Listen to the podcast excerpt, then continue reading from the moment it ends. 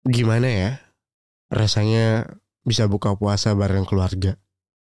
Terus berangkat terawih bareng ke masjid. Makan sahur juga pasti bareng-bareng. Pasti seru. Kapan ya giliran aku bisa kayak gitu?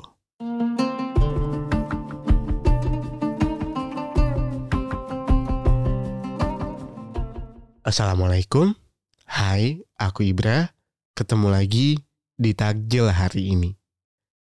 Podcast yang bakal ada selama Ramadan buat nemenin kamu nunggu waktu berbuka. Episode ini spesial banget nih. Khusus untuk teman-teman yang lagi berada jauh di perantauan.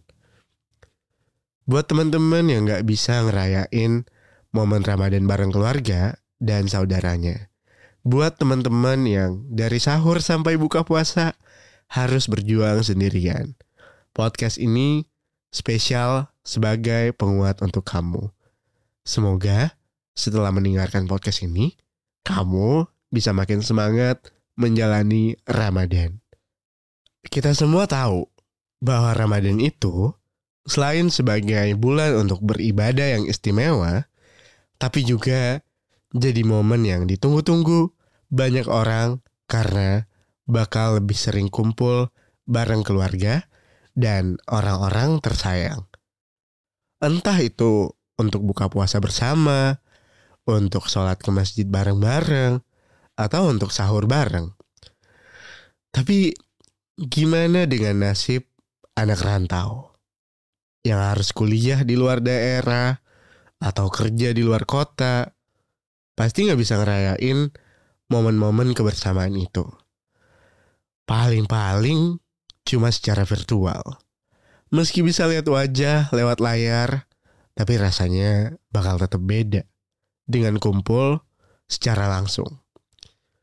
Meskipun begitu, aku mau bilang bahwa menjalani Ramadan sendirian bukan jadi alasan untuk kamu bersedih. Mau sendiri atau rame-rame, Ramadan tetaplah bulan yang punya banyak kebaikan di dalamnya. Aku mau ajak teman-teman yang menjalani Ramadan sendirian untuk tetap semangat beribadah dan kumpulin pahala sebanyak-banyaknya. Jangan jadi males, apalagi sampai berlarut-larut dalam kesedihan karena kesendirian. Melainkan harus tetap produktif. Aku bakal kasih tipsnya nih. Udah siap? Pertama, kita ubah dulu nih mindset kita. Bahwa kesendirian ini bukanlah sesuatu yang menyedihkan, apalagi hina. Melainkan ini adalah momen yang gak bisa diulang lagi nanti. Justru saat-saat sendiri adalah saat-saat yang banyak diinginkan orang lain.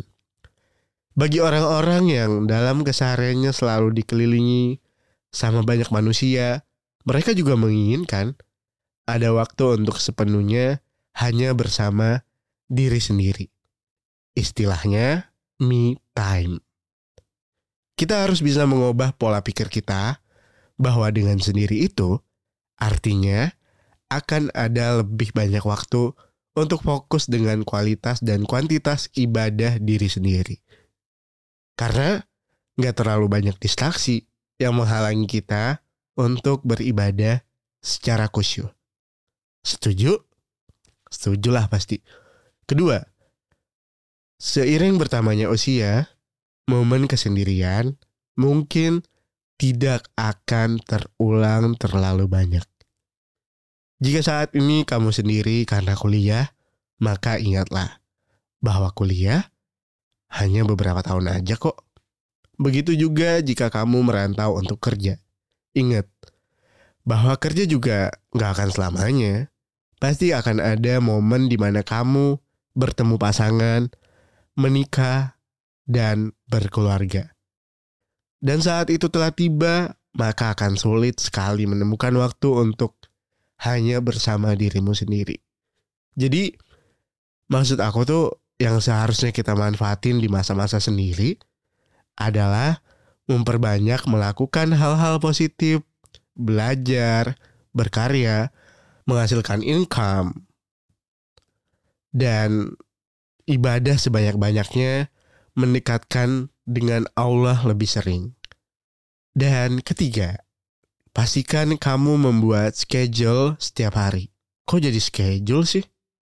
Iya, ini cara untuk membuat waktumu terus terisi dengan hal-hal baik. Maka, kamu harus membuat perencanaan terkait apa saja hal-hal yang mau kamu lakukan. Karena biasanya orang yang tidak tahu harus mengisi waktu kesendiriannya dengan apa, ia akan berujung dengan melamun, diam, lalu sedih dan kembali meratapi kesendiriannya dengan membandingkan hidupnya dengan hidup orang lain. Untuk menghindari hal itu, akan sangat bagus jika kamu membuat perencanaan kegiatan harian. Jadi waktu-waktumu akan terisi dengan pasti oleh belajar, bekerja, ibadah, dan istirahat. Supaya kamu lebih semangat lagi untuk produktif di bulan Ramadan. Coba dengerin hadis berikut ini ya. Telah datang kepada kalian Ramadan, bulan yang diberkahi. Allah mewajibkan atas kalian berpuasa padanya. Pintu-pintu surga dibuka padanya. Pintu-pintu neraka ditutup. Setan-setan dibelenggu. Di dalamnya terdapat sebuah malam yang lebih baik dibandingkan seribu bulan. Siapa yang dihalangi dari kebaikannya, maka sungguh ia terhalangi. Hadis riwayat An-Nasai. Nah, ayo kencangkan lagi sabuk kita untuk fokus beribadah di bulan yang sangat-sangat Allah berkahi ini. Simpan dulu kesedihan kita untuk nanti akan lebih baik lagi kalau kita bersedih untuk meratapi dosa-dosa kita dan minta pengampunan dari Allah daripada terus meratapi kesendirian. Masih ada malam Lailatul Qadar juga loh. Satu PR yang harus kita taklukkan nih. Kalau kita berhasil mendapatkan malam Lailatul Qadar, wah, bahagia banget rasanya.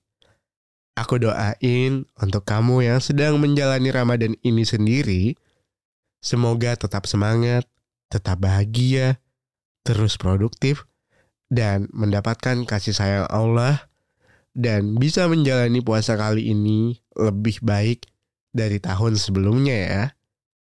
So, sampai jumpa lagi di takjil hari ini besok sore ya. Jangan lupa follow dan nyalain notifikasi biar nggak ketinggalan episode selanjutnya.